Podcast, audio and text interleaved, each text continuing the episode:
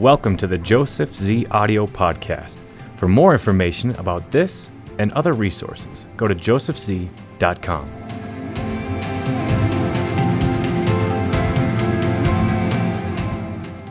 This world needs a whole lot less people quitting on their vision. Most people quit their vision halfway through because of opposition. Now, let me say this clearly.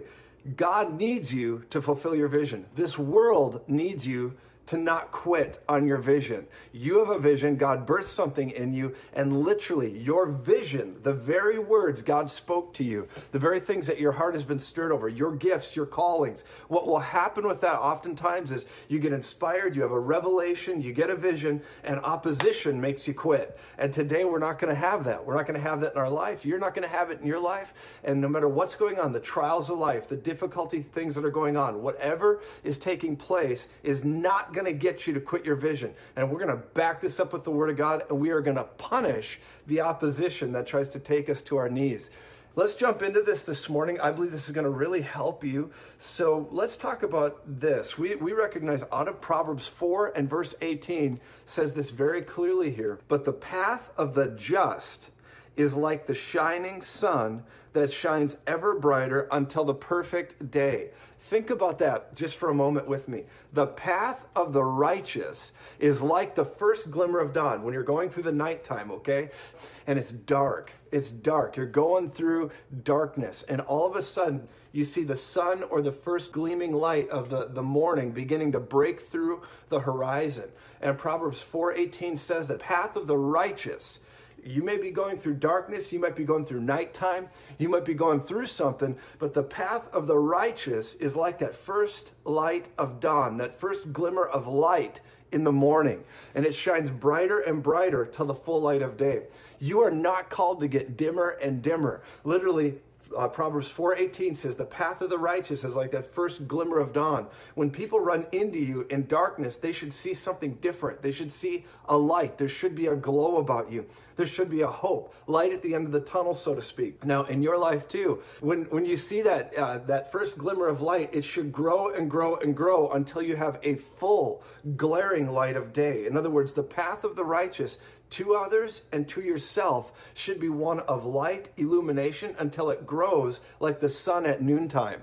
That's literally what God's called you to do. That is the calling on your life. Now, it doesn't mean you're not going to see darkness. It doesn't mean other people are not in darkness. It doesn't mean they're not challenged by darkness. But the path of the righteous, listen to me, the path of the righteous is like the first glimmer of dawn, and it shines brighter and brighter till the full light of day. That is awesome. I mean, that is awesome. You think about this. It is awesome when you start to understand what, what the Word of God teaches you about the righteous. You ever seen that scripture in Proverbs where it says the righteous fall seven times but rise again? And many people say, well, that's because people fall in sin. You, you, you have difficulty, you have challenges. No, it's talking about the righteous fall. When the righteous fall, it's not talking about the righteous that fail. It's talking about falling, I believe, not meeting the expectations you had in that season, or getting to your goal, or, or getting somewhere. You're, you're full of faith and you stretch and you don't quite get to the destination at that time, but it says you rise again. Again, that's the path of the righteous is like that light of dawn that brings the full light of day. It starts out as a, a, a simple light that begins to illuminate until the full light of day. God never calls you to decrease. He's a God of multiplication. He's not glorified by your decreasing, and the only time you decrease is if God prunes you to multiply you. You. The reason you get pruned is to multiply. And pruning is not this death experience where God comes in and just puts sickness on you and challenges and destroys your life. No, no, no. Pruning is an area where he begins to craft you and sculpt you and cuts off uh, things that are, are literally not, that are carnal, and things that you're you're beginning to, beginning to develop in in the wrong the wrong way. A pruning is something where God speaks to you. He prunes with his word. He begins to speak to you through his word and direct you and guide you. If you don't listen to his word and you're not being uh, sensitive to his word, life will prune you harder than his word will, because God's trying to preserve you from that type of pruning where life hammers you and hurts you and all this stuff. But his word is a lamp to our feet, a light to our path. We begin to understand that. And it'll prune us so we don't get hammered. You know, like Jesus said, uh, if you judge yourself, you know, in this world, you won't be judged. You know, do not judge others, you won't be judged. But also if we judge ourselves, we say, whoa, this area of my life needs to develop. I need to prune this in my mind. I need to think better. I need to think spiritually. I need to renew my mind in the word of God. When you get that down, you'll begin to develop into all God's called you to be. And then you avoid the world pruning you versus the word of God pruning you, which brings life. Now, this is so good. We got so many good things to talk about this morning. You're going to really get something out of this. Now, we just talked about Proverbs chapter four, verse eighteen says, but the path of the righteous, out of the New American Standard Version, the path of the righteous is like the light of dawn that shines brighter and brighter till the full light of day. You are called to glow and grow, grow and glow until you come to the fullness, the full light of your calling, the magnification of your calling, the, the amplification of the mark on your life is that illumination till the full light of day. We know Isaiah sixty says, arise, shine, for your light has come. Amen? And so we understand this. So now listen to me very carefully. Did you know that your vision and your calling will test you? And you say, wait a second, I thought God loved me. I thought all this and that. Yeah, God loves you, but he'll put a vision, a calling on you.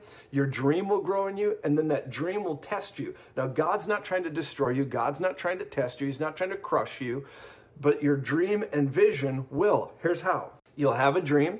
You get a vision from God, something grows up on the inside of you. You know God spoke to you something, or you have this desire burning in you, and then time hits you. You might have an encounter in a meeting. You might be a young person. You may be older, whatever. And all of a sudden, either you've had a vision at a certain point in your life when you're young, or something just hits you. And when you get that vision touching your life, or you get a dream like, my goodness, I could do that. I have a desire for this. And you start to step into it, and it kind of burns in you. All of a sudden, you realize that, that God's spoken to you. You have something working in you, and then in that process, you get excited about it. You say, I'm going to move forward. I'm going to do this. Something good's going to happen. This is amazing. And you start to go down that path, but then you run into time. And time begins to, in a sense, oppose the fulfillment of that vision. What you don't realize, though, is time's developing the vision. And many times we think, why do I not see it happening yet? But time hits us. Time happens. And then it begins to test that vision. Will you hang on to the vision, or will you surrender it because you haven't seen it fulfilled in the time frame you thought it should happen in?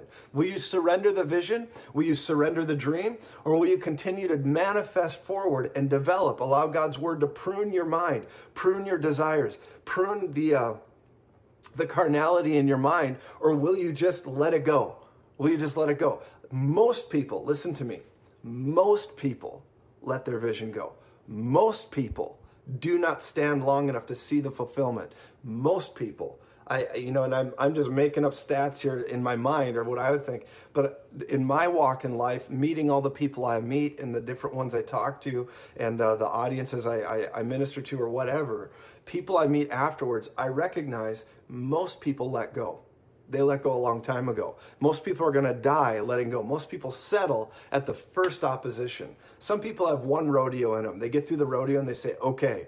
But if you're not ready to just make life about a rodeo and, and ready to just keep going and saying the vision is true, the word of God cannot lie. God cannot lie. If you don't have that in your heart, your vision will test you and it'll break you. Now let me talk to you about this. You say, well, you better give me some word on that. I will right now. Let's go over to Psalm chapter one oh five. Psalm chapter one oh five, if you would. Psalm chapter one oh five in the word of God. I'm going to give this to you right from the word of God. And this is going to help you today because many times people uh, start out and their vision begins to test them.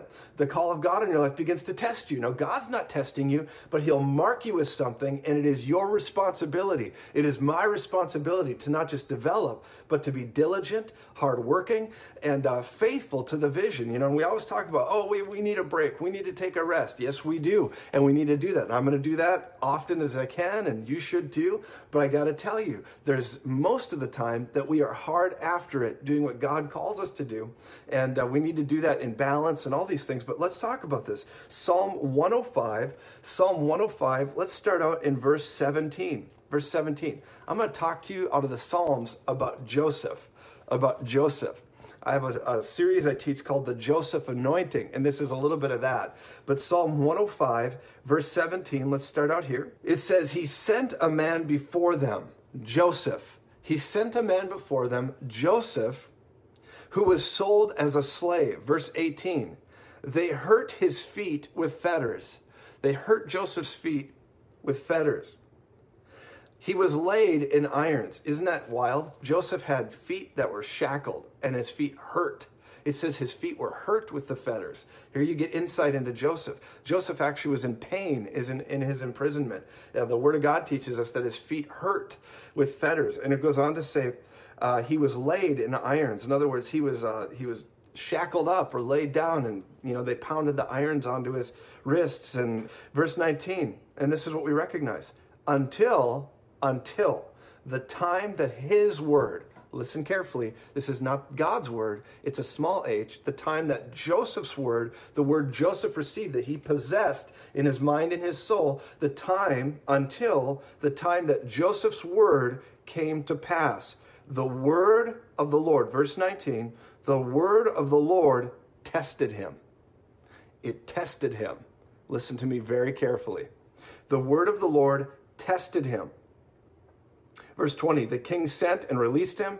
The ruler of the people let him go free. Verse twenty-one, he made him lord of his house and ruler of his possessions. And verse twenty-two, to bind his princes at the pleasure and teach his elders wisdom. Now, it goes on to talk about all these things, but let's back up here just for a moment. Let's back up. It goes on to talk about Moses went through the same process. Different people did. But it's talking very clearly here. Notice now, verse seventeen, one more time. I'm in Psalm one oh five, verse seventeen. It says, he sent a man before them. This is talking about Joseph from the book of uh, Genesis. Joseph was sold as a slave. Verse seventeen of Psalm one oh five. Verse eighteen, they hurt his feet with fetters. He was laid in irons. Joseph was in captivity. He was in pain. Now, we know the story of Joseph. We know what happened when Joseph was a boy. Remember, God gave Joseph a dream. He told his brothers about it. Joseph, on one hand, was kind of arrogant, but on another hand, he was so pure-hearted, he just told them the dream. He said, hey, guys, I got to tell you a dream. I had this dream. It's so cool. God spoke to me. I think of Joseph like, um, you know who he reminds me of when I read Joseph? I think about him. That that young guy right now who plays Spider-Man. I'm trying to remember his name right now, but the, the kid in the Avengers movies who plays Spider-Man right now. I think of that guy when I think of Joseph. He's like, hey, Mister Stark, I got this and that going on. I think Joseph was a lot like that. I had a dream, I had a vision. I, he's ambitious. He's desi- He desires to do the right thing, all that. But he told people what was going on, and he, he was immature, told his dream to his brothers, told his dream to his dad, and of course, they didn't receive that very well. I see you all bowing down to me. I'm sure that was really a blessing for them. And all that. And then he began to say these things. But I think Joseph was so pure-hearted that he had a genuine dream from God and spoke it out. He spoke it out. And when he did that, he was persecuted for it to the level that he was not only thrown in the pit, he actually ended up shackled. And we know the story of Joseph. He got shackled.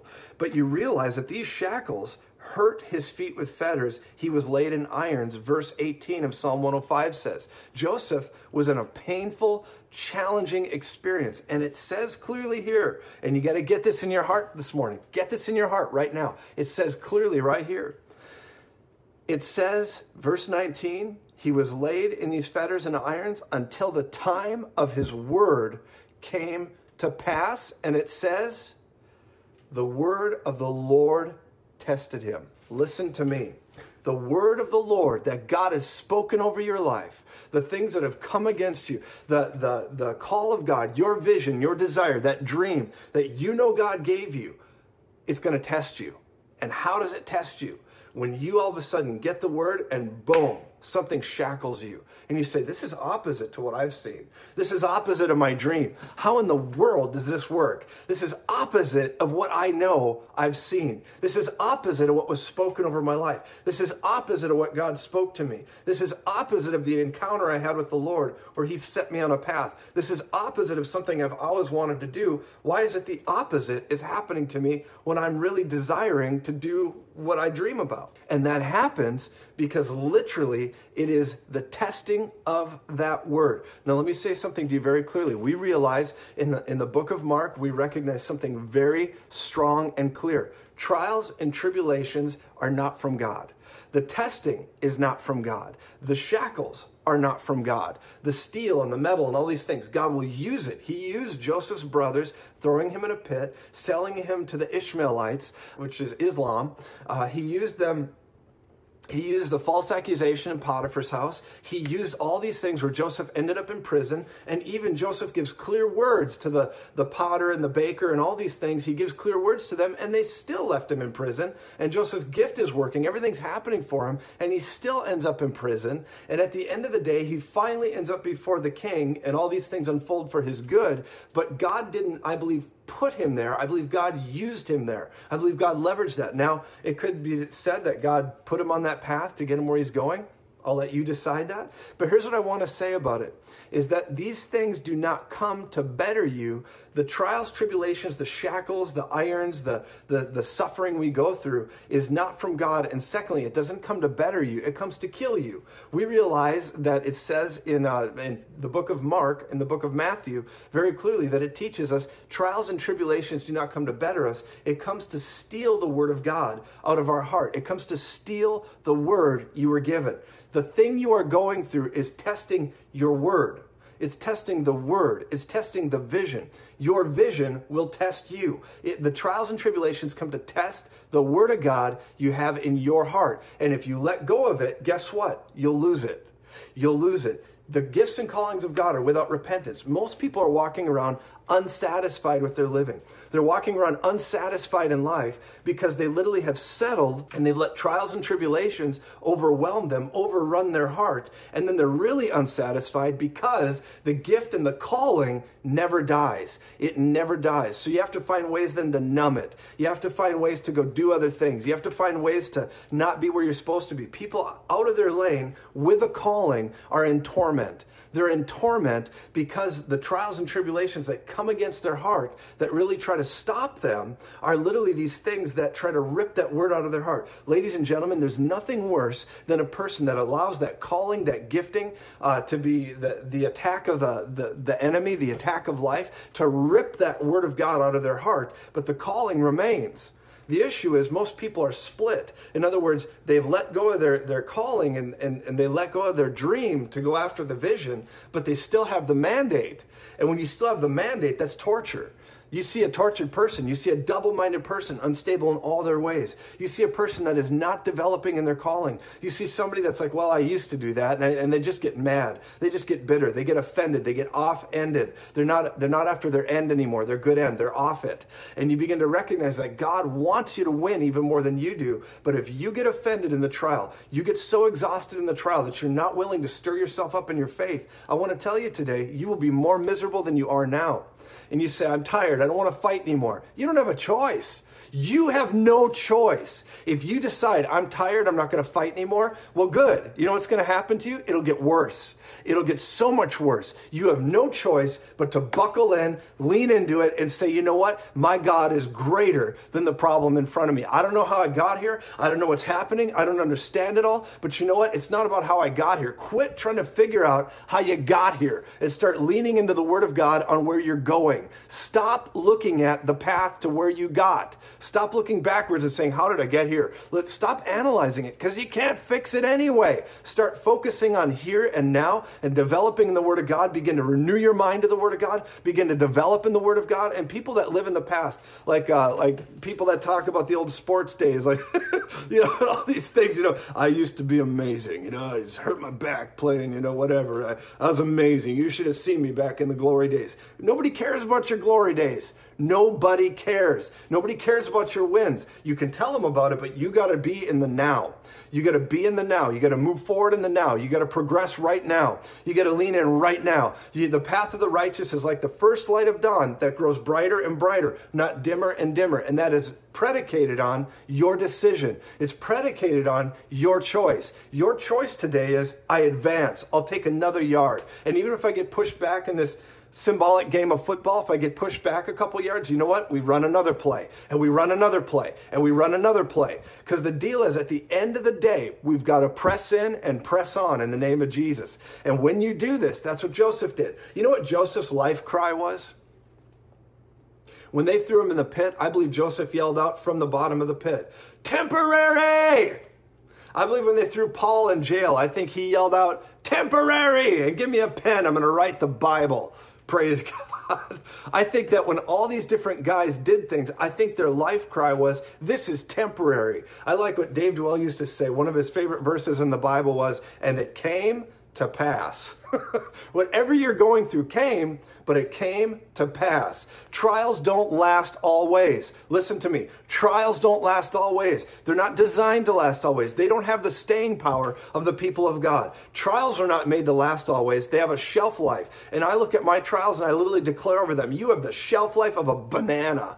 I say that over trials. You have the shelf life of a banana. Thank you, Jesus. And I and trials don't last always, ladies and gentlemen, but you know what is designed to last always? You. You are designed by the Spirit of God to last always. You are designed to press on, press through, overcome. The, the path of the righteous is like that light of dawn that begins to glimmer. It begins to, to, to glow. It begins to uh, uh, arise at the first light of day, and it grows past all the problems. You are called to illuminate, to multiply forward. We realize Proverbs four eighteen says the path of the righteous is like that first light of day. In other words, your path every morning, His mercies are new every morning. And you got to recognize when His mercies are on you in the morning and you're waking up and you're looking at the sunrise, you realize your life is filled with hope, and you need to declare hope. You need to meditate on hope, because hope gives birth to faith, you know? And so you begin to step into these things. So I don't know what you're going through. I don't know what you're dealing with today, but you need to confront it with your faith. You must confront it with your faith. If you do not confront it with your faith, you're going to have more of the same. You're going to shrink back. It says in the book of uh, Hebrews that we're literally not called to shrink back. The soul of the Lord is not pleased when we shrink back. In other words, His mind, His will, and His emotions say, "I'm not pleased when you shrink back. I love you. I'm pleased with you, but I'm not pleased with that action, because I know you will not fulfill your calling." Amen. So we've got to step forward. Now, we recognize all these things. Here's one of the number one factors in why we don't receive all we're supposed to get. Here's why we quit on the path. Here's where what the devil's after. The devil wants to steal the Word of God. He wants to pervert the Word of God. He wants to begin to break things over your life so you do not possess what you can confess, okay? The devil wants to break things over your life so you do not possess what belongs to you. He wants to break your vision. He wants to test that vision, test the metal of that vision, and keep hammering on it, hammering on it, so you'll quit and not fulfill your calling. And that's why the body of Christ, he the number one thing he's trying to do today is not have good teaching of the Word. You see churches everywhere, listen to me, you see churches everywhere that do not have good teaching of the Word, and they want to be more entertaining and all this stuff, and they're creating weak believers. It's creating weak believers, and that's why so much is not going right in this world, because the world is no longer seeing mature believers. They're not seeing mature believers. The church isn't seeing mature believers. Now, I'm not saying everywhere. I'm not saying everywhere. You're probably a part of a great congregation or something where the Word is being taught and people are growing. They're being fed. They're, they're being fed. But I've got to tell you right now in the name of Jesus, God needs mature believers. But the devil is after one thing and one thing, especially when it comes to stealing the Word. You say, okay, he steals the Word. What does that mean? When you don't have the Word of God rooted in your heart, what you begin to do is you lose your confidence. When you lose confidence, you become ineffective. You know, people say the most attractive thing in the world is confidence. It's true. When you have confidence in the Word of God, I'm not talking about pride. Now, religion calls confidence pride. It's because religion is stupid. Religion calls confidence pride. When you have confidence in the Lord God Almighty, it may look like pride to religion, because religion can't smell what true breakthrough really is. It, it, it can't sense what true breakthrough really is. It literally doesn't even know how to recognize it, so it attacks it. Religion is always filled with that stuff. No, religion's stupid. You need to get into confidence. Confidence confidence is when you have the Word of God rooted in you. When the Word of God is rooted in you, it will set you free to breakthrough. It will set you free to confront the confrontation, the things that's coming against you. Remember David, when he co- confronted Goliath, he had confidence. And his confidence was not in himself. His confidence was in the fact that he knew God. He said, oh, God's already delivered me from the lion. He's delivered me from the paw of the bear. He's delivered me from all these things. And I've got to say to you, this guy will be no different than that. And David didn't know any better because all he did is spend time with God. He developed his confidence. Let me give you a scripture for that. Hebrews chapter ten. Hebrews chapter ten, verse thirty-five. Let me read this to you. Hebrews ten, thirty-five. Listen to me carefully. This will break you through today if you can hear this. Hebrews ten, thirty-five. It says, therefore, do not. Many of us today need to hear this. You need to hear this in the Word of God today. Do not. Therefore, do not. Do not. The Word of God says it. Do not. Do not. It's like a assertion. It's like a command. It's he's he's really saying, listen to me. I'm not exhorting. I'm I'm stating and I'm telling you. Do not. And what's he saying do not do? Hebrews ten thirty-five. Do not cast away your confidence. Listen. Do not cast away your confidence. Your confidence, which, listen now, this is so loaded. Hebrews chapter ten, thirty-five. Therefore, do not cast away your confidence. What's the opposite of casting away your confidence? Embracing it, leaning in, saying, I'm the righteousness of God, man. Praise God. God's armed me for this scenario. This scenario might be facing me, but you know what? This, this scenario has me to face. Uh, problems may be coming at me. I'm literally going to come at them. These problems have a ha, have a problem. My problem has a problem, and it's Christ in me with confidence, the hope of glory. You better back up. You better back up, problem, because I'm here now. Jesus is in me, and I'm coming at it. It's it's awesome. It says, therefore, do not, Hebrews ten thirty-five, do not cast away your confidence, which has great reward, which has great reward. This is so powerful, guys. So powerful. I was studying out uh, what it means in the Hebrew when the blessing overtakes you. It means that the blessing will catch up to you. It'll overcome. It'll it'll run you down. The blessing will literally overtake you. It, it'll overtake you in Jesus' name. So that's what we understand. So lo- listen now carefully. Confidence, hallelujah. Do you know what the word confidence means? Let, let me just break this down. In the, in the Greek, it has this sense. Confidence is someone who's so bold They'll they'll publicly declare it. They'll publicly declare what they believe. They're outspoken about what they believe. Let me give you an example of this. Uh, when I've been in the doctor, when I've been in the doctor and, and uh, the Lord, you know, is with us and all these things. I've been in the doctor with Heather and all these things. And Heather's going through sickness. The doctor comes in and says, your wife, I'm sorry, she's got a very short lifespan. She's not going to make it because of her levels, her blood pressure, her size, all these things. It's not going to work for her. I'm so sorry to give you this news. But you guys, you know, you need to really prepare because she really could die. She could die. And uh, confidence means this in the Greek. It means you're outspoken and you can say what you believe. So when she, when they said that to her, I actually came back in and I said, no, I don't believe any of that. I actually break and I cut off every word that this person said. And I'm kind and I love doctors. I'm thankful for them.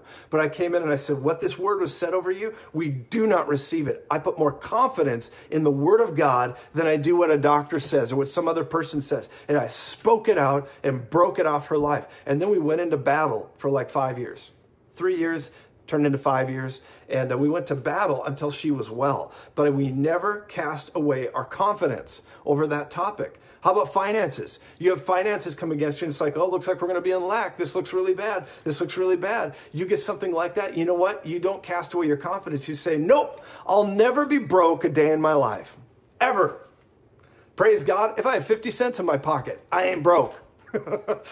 I'll never be broke a day in my life. And you lean into that and you say, no, no, I know God's plan for me is to prosper me and see me in good health and increase and abundance and superfluous overflow. You have that stuff going on in you and you don't let go of it. You lean into it and you say, I am breaking through. Praise God. I am going through. They might try to come and take things from you, hurt you, whatever. And you say, I'll never be broke a day in my life because I put my confidence in the Word of God and not the works of man, not in what the circumstances circumstances say. Circumstances come and go. Stuff happens. Things are going to unfold. All that stuff. You lean in and you don't let go of your confidence. Why? Because it says when you don't cast it away, when you keep your confidence in the Word of God, it literally says it has great reward. It means that if you hang on just a little longer, if you stay in the game just a little while longer, and you press forward and you press forward and you press forward, you literally will get great reward. You'll get what belongs to you. You'll get what's coming to you. You'll get the Word of God coming to you. Just like Joseph, who says he was in, in Psalm one oh five, he was in fetters, he was in chains, he was shackled, he had disappointment after. You want to talk about a disappointing life? Here's a kid that was raised in a rich family. He is like a prosperous young guy, okay? He had the coat of many colors. He walked around in his little Armani suit. He was like, it would be literally the, the equivalent of Baron Trump, okay? Trump's son. And he's in that place and all these things happen. And the next thing you know, he's uh, he's an outcast. He's in some other uh, nation where, where they don't even care who he is. Nobody knows what he is, none of it. He's in that place. And that'd be, you know, that'd be a formula to be discouraged. That'd be a formula to be discouraged, you know? And you go through these things. But I got to tell you, Joseph's life, he's in the pit.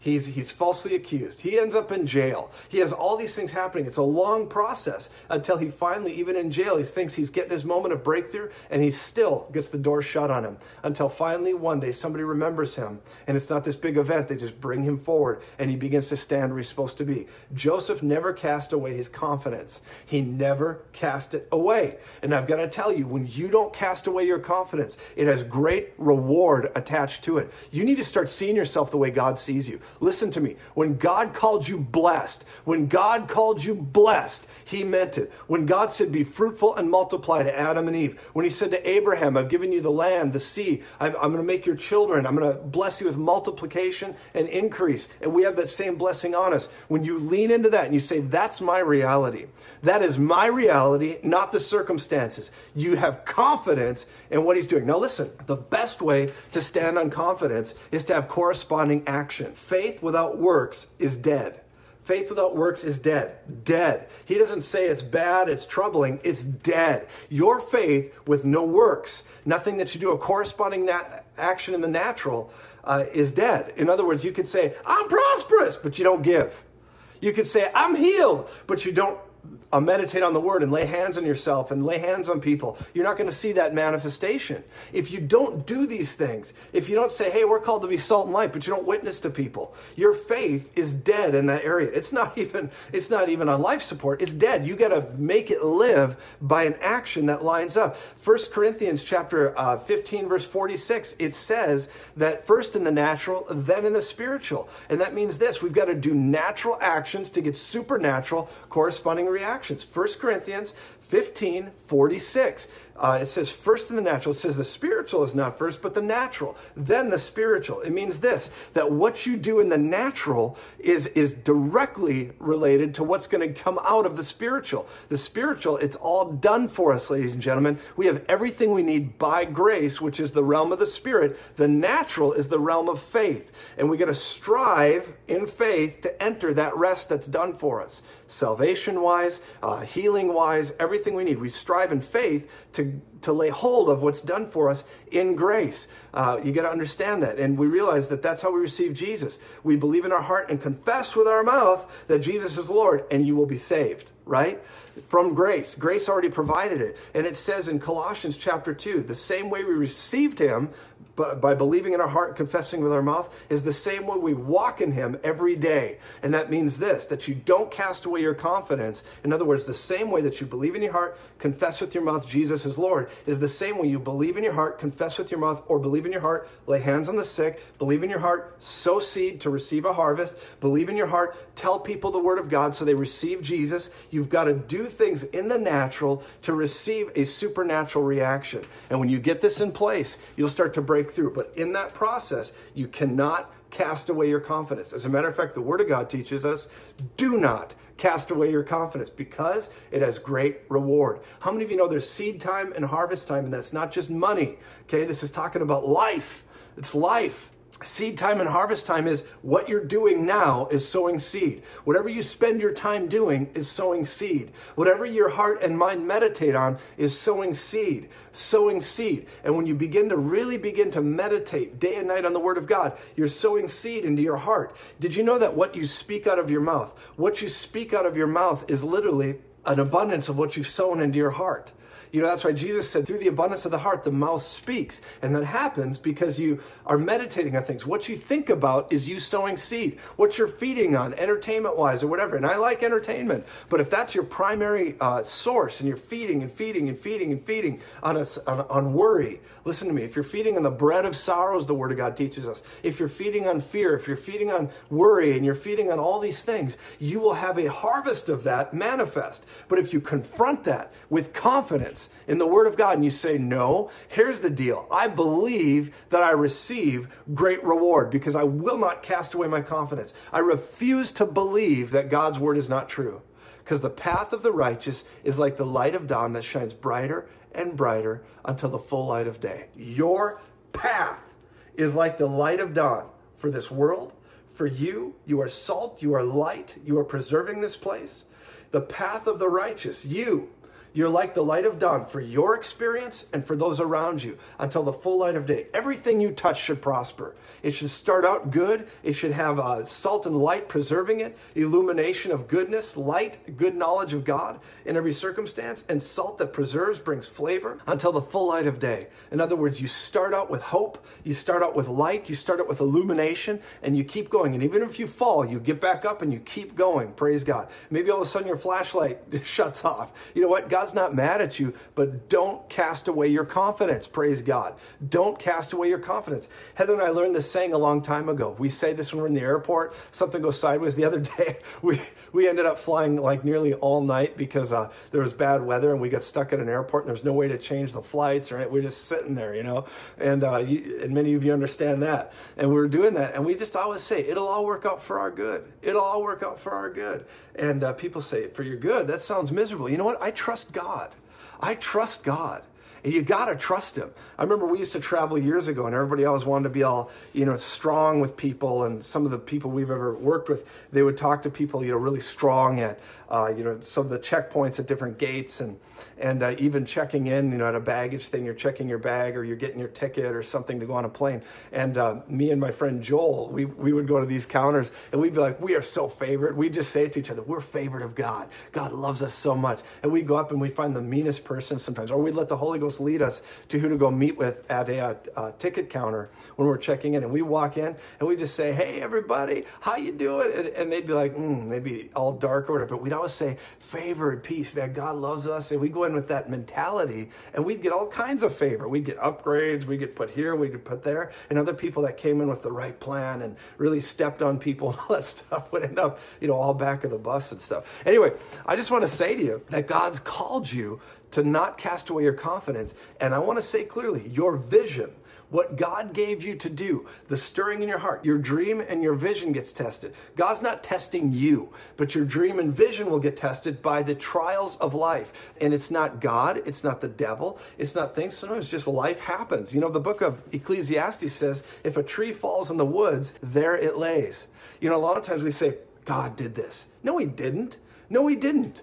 Praise God. Sometimes it's your stupidity, it's my stupidity, or it's just bad circumstances. You know, there's a domino effect in this life. You know, God's not in control of everybody's actions, and you got to recognize that. And so in the book of Luke, Jesus talked about, he said, those people that were killed by the Tower of Siloam. There was a tower called Siloam in the book of Luke, and it fell, and it was kind of like a modern day nine eleven to them. In other words, there was a bunch of people, and this tower fell and killed something like eighteen people. And they said, Lord, were these people worse sinners than everybody else? And Jesus said, he said, I tell you the truth. These people were not worse sinners than anybody else, but unless everybody repents, we're all going to basically die the same way. You're going to die the same way. In other words, Jesus is saying bad things happen uh, sometimes arbitrarily. They just happen. The bricks weren't strong on the tower probably. It broke and it fell down and it killed eighteen people. And when that happened, Jesus wasn't saying God did that to them as a sign to teach you all something. He just said, no, this stuff happens. Now, ladies and gentlemen, you got to understand understand these things. Things happen in this world, and you've got to lean into it. We're in a fallen world. We're in a messed up world. It's no wonder worse things don't happen. But bad things happen to good people because we're in a fallen world, and the devil, the little g, the little god of this age, is still running the carnal world. And we've got to stand up against it by not casting away our confidence. This world is designed to oppose the Word of God. This world and its carnality hates the things of the Spirit. It doesn't even know why it does. It just does. And you've got to stand against it and stand with your vision. When you get a vision from God, when you have a calling from God, immediately every religious demon, when you, especially when you stand up to take it, you take that sword that belongs to you, you stand up and say, I'm taking what's mine. Religion rises up and it's like, mm, what's that? Get them. Da, da, da, da, da, da. And that's what religion does. It comes after you because it wants to stop the Word of God working in you. Cast not away your confidence. Do not cast away your confidence. Now, I don't know where you're at today. I know what you're facing today. But the path of the righteous, that's you. You are the righteous. You are the path of the righteous. You are the righteous, and you're called to work forward, and you're called to lean into it. Do not back up. Do not lay down. Do not fall down. Stand up, not in the flesh, in the Word of God. We got to put pressure on the covenant. Putting pressure on the covenant means you believe the Word of God because the Word of God says it, and you put your confidence in that, and you, you act correspondingly to what the Word of God says. When you act in a corresponding way to the Word of God, you're putting pressure on the covenant. Don't put pressure on people. Don't lean into people. You need to do this and this and this. No, no, that's carnality. And you can get instant results doing that, but you won't have lasting results doing it because you'll start striving in the flesh and, and you'll start reaping the flesh and all that stuff. But when you sow into the covenant and you put pressure on the covenant and you say to God, your word says, and not with attitude, but you do it with faith, your word says.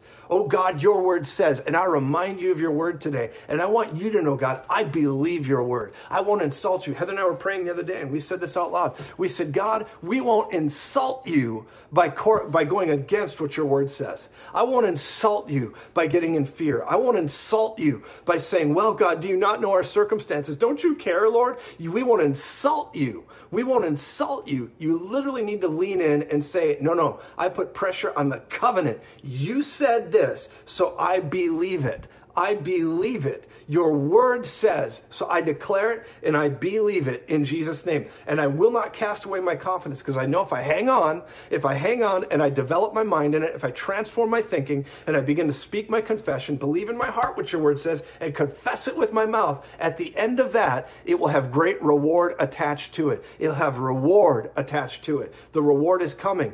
We've got to stand in confidence. Keep leaning forward. Your vision, your vision is under assault every day by your own believing, by what you think, by, by circumstances that change and shift around in you. No, you must put your hope, your confidence, put your pressure on that covenant. Put pressure on the covenant of God. You lean into it and you put pressure on it and say, I'm not letting go. Devil, you want to come after me? You want to come after me? Well, you're standing against the covenant of God. You're not even standing against me. You're standing against God's promise on my life. Jesus said, it is finished. Jesus said, I have life and life more abundantly. So guess what? You're trying to counteract. God said to Abraham, God said to Isaac, God said to Jacob. And when it came through to Jesus, the seed of Abraham. And if we are in Christ, we are complete in him. Colossians two, nine and ten says, and when you're in him, you're complete in him. That means every promise, everything Jesus has, you have in your covenant. So when you're believing in Jesus, you're putting faith in the promise. You have all that Jesus has.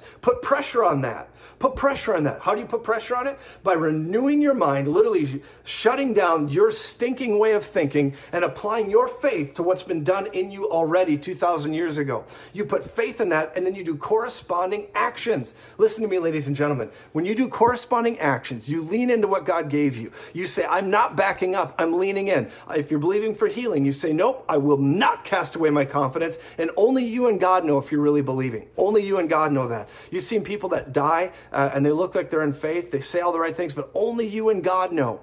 Only you and God know. And I got to tell you, an abandonment to faith, an abandonment to his covenant, an abandonment where you do not cast away your confidence is the way to get her done. I got to tell you right now, man, there's areas in my life I said, you know what? The conclusion when all has been heard, Ecclesiastes says, is fear God and keep his commandments. Now, in Jesus, we just keep walking. In Jesus, you're keeping all the commandments. So let's translate that for the New Testament understanding. The conclusion when all has been heard is, is fear God and stay in Jesus. Stay in Jesus. His word abiding in you. You're abiding in him and his words abide in you is how you cast not away your confidence. That's why we study the word. That's why we speak the word. That's why we find promises and we renew our mind to it until we, we cause it to manifest from what's already done in the unseen into the realm of the seen. You casting not away your confidence means you are putting pressure on the covenant. Listen to me. Put pressure on that covenant. In other words, you find the promises of God and you meditate on that until that becomes your walking reality, until you see it, you believe it, you speak it, you train your words to say it until it's renewing your mind and you say, God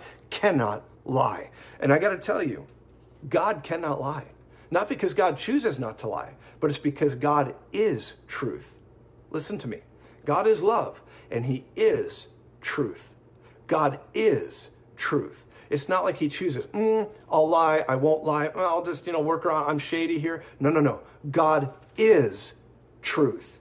He is truth. Jesus is the way, the truth, and the life. God is truth. He is truth. In him is no darkness. There is no darkness in him at all. First John says, in him there is no darkness. No, James says, no turning of shadows. There is no darkness in him. God is all light. He is the truth. He is truth. So he cannot lie.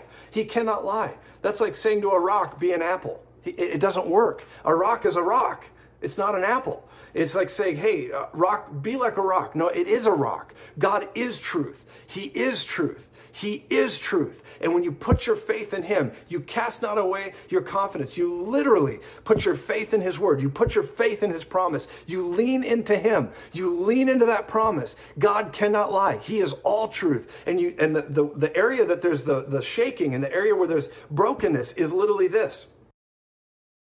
It's your unbelief. It's the carnality we deal with, and we have to confront that with the Word of God. Let me go to uh, Hebrews chapter twelve. I want to give you this scripture really quick. Remember uh, in the book of Joshua, I think it's Joshua, I think four, Joshua chapter four, verse thirteen actually. Joshua four thirteen, and maybe I'm getting that scripture wrong. Remember when Joshua was about to go take Jericho?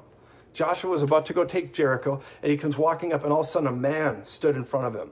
A man stood in front of him with his sword drawn in Joshua chapter four. A man standing there with his sword drawn, and uh, it's either four or five, but I believe it's four. He's standing there with his sword drawn, and Joshua said, are you for us, or are you for our adversaries? Are you for us, or are you for them? And the, and the man said, I'm not for either. I'm the captain of the Lord of hosts. I'm here to take over. Now I'm paraphrasing. I'm here to take over. And Joshua's like, ooh. And he took his sandals off, and Jesus, and this this. this entity, because it wasn't an angel, he said, the place where you're standing is holy ground. You better get down on the ground. He gets down on the ground, and this is talking about this. You know what that was? That was a pre-incarnate Jesus, because it was him. It was all capitals and this and that. And he said, you get down. He gave him the battle plan, how to take on... Um, how to take on Jericho. And Jesus stood there in the pre-incarnate Christ in Joshua chapter four, stood before Joshua and said, you need to bow down, for the place you're standing is holy ground. Angels don't say that. It was Jesus. Jesus was there. And he said it, man, if you read it, you see it. He's there. He said, I'm the captain of the Lord of hosts. And he's holding a, a sword. You know, I, I wanted to say it was flaming, but it didn't say that. He was holding a sword and he's standing in that place. And I got to tell you, Jesus is here to show up in the same way for you right now. Through his word, in your heart, in your heart. In the Old Testament, you see that stuff happen for people. But right now, Jesus doesn't need to do that because we can put pressure on a covenant that's indwelling in us. We don't need him to appear and tell us what to do. He's already telling you what to do. Now, listen to me very carefully. Hebrews chapter twelve, let's go here. Oh, this is so good. Verse twenty-five, I'm going to get a running start at this. Hebrews chapter twelve, verse twenty-five, it says, see that you do not refuse him who speaks, talking about God. For if they did not escape who refused him, who spoke on earth, much more shall we not escape if we turn away from him who speaks from heaven. This is talking in Hebrews chapter twelve, I'm in verse twenty-six.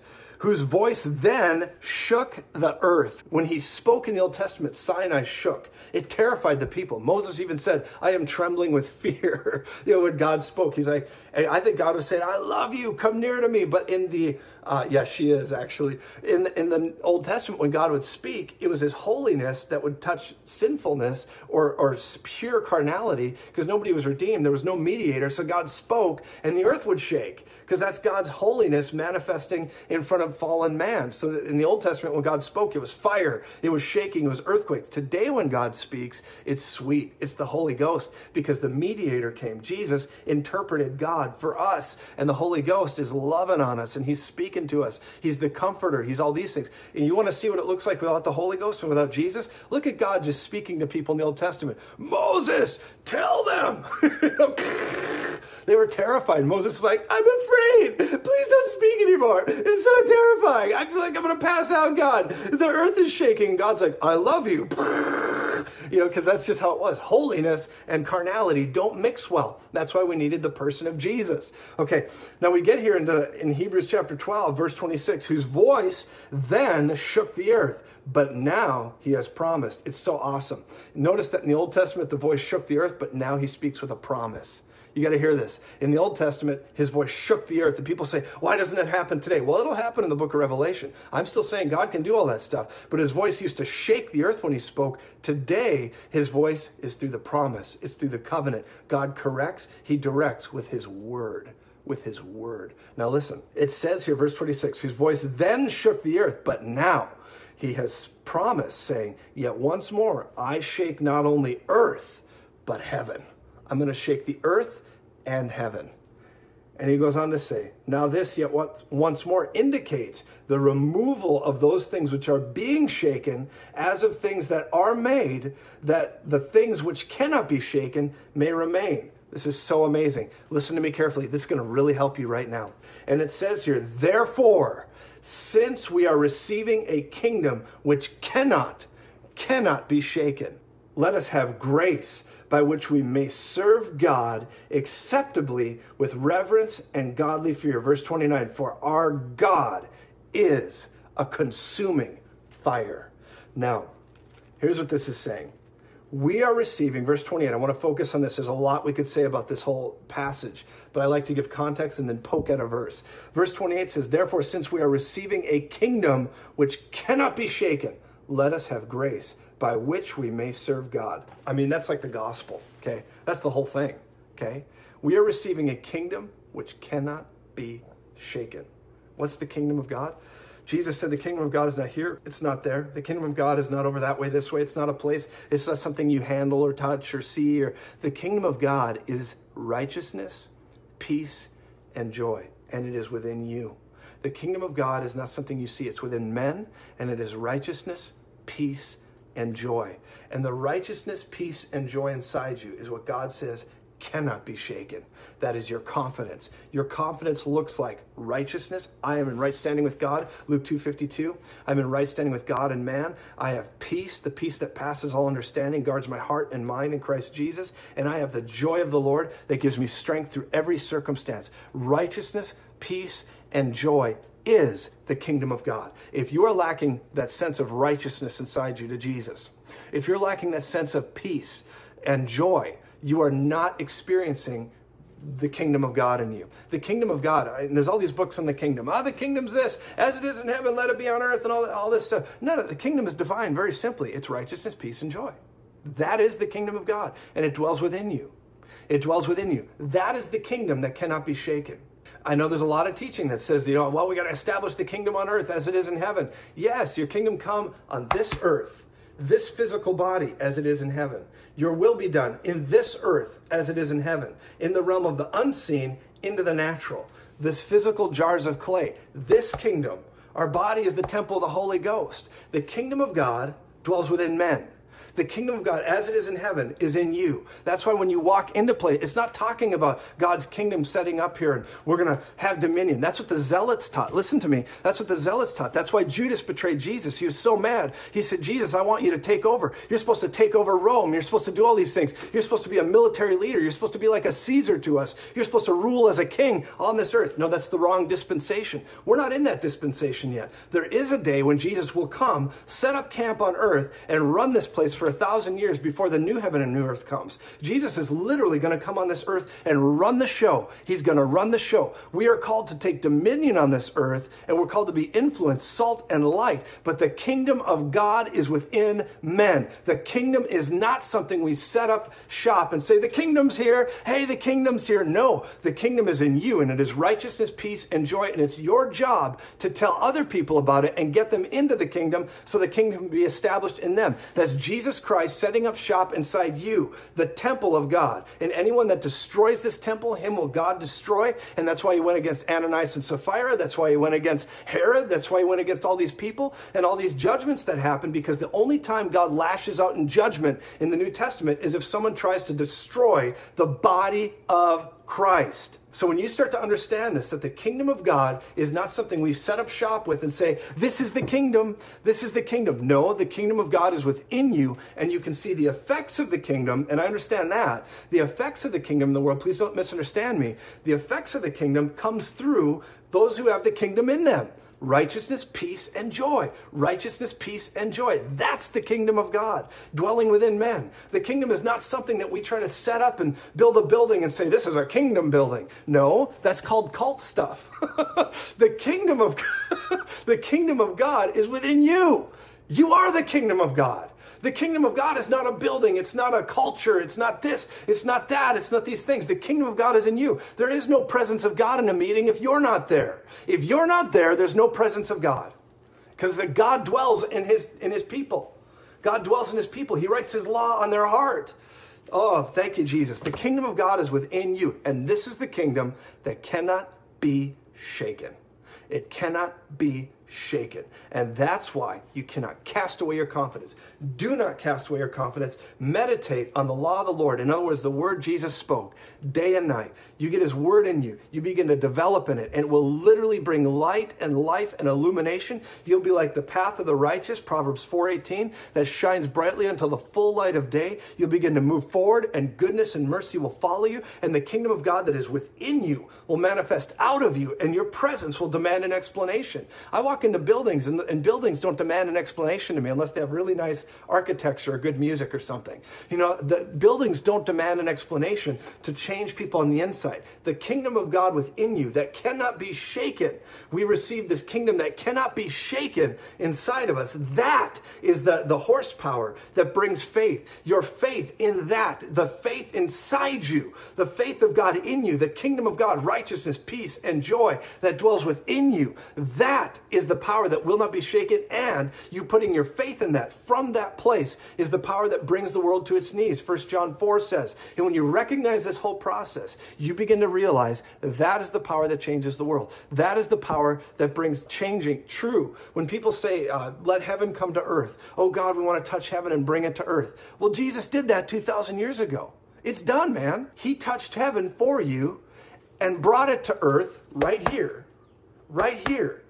And now, wherever we step, when we step on the territory, when we come into places, our presence should not only demand an explanation, it should get results. Now, your vision in that kingdom, when you're striving to enter the rest God gave you, the vision you carry, all the things that you're walking in, all the power of God, the, the, the distribution center of the Holy Ghost that you are, when you're walking around, that vision God gave you in all this, that is wonder, is what is under assault. That's what the devil's trying to get at. He's trying to get you to cast away your confidence by saying your vision isn't true. You get a vision, so persecution comes. Trials, tribulation try to hit you because of the vision, because of the word. It tries to get you to cast away your confidence and not get the reward that's attached to the end of that confidence. Do not do that. Stand in righteousness. I am righteous with God. God loves me as much as Jesus. That's righteousness. He made me the righteousness of God in Christ Jesus. I am the righteousness of God. I'm as righteous as I'm ever going to get. And then you go from there and you say, I have peace. Jesus said, I don't give you peace like the world gives. I give you a peace that passes all carnal knowledge, all natural understanding. Your peace is so strong that you can die for the gospel and you'd be all good to go because you have peace.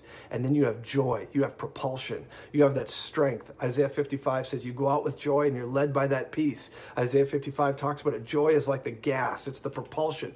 Joy is strength that keeps you going in the middle of the storm. Joy is not happiness. Joy is not like, ha, ha, ha, ha, this is so amazing. I'm just so happy right now. I like those moments, but joy says, I'm going to keep going. You know why? Because I have the Spirit of Christ in me. I have the greater one living in me, and I have an overcoming horsepower that is inside me, and I'm going through. Your vision is what's being tested. Your vision is what's being assaulted. Your dream is what's under attack. Praise God. It's not about happiness. It's about the joy of the Lord that is your strength, that is coupled, and it is it is a trifecta. It's those three areas that are put together. That's, that's your righteousness, your peace, and your joy.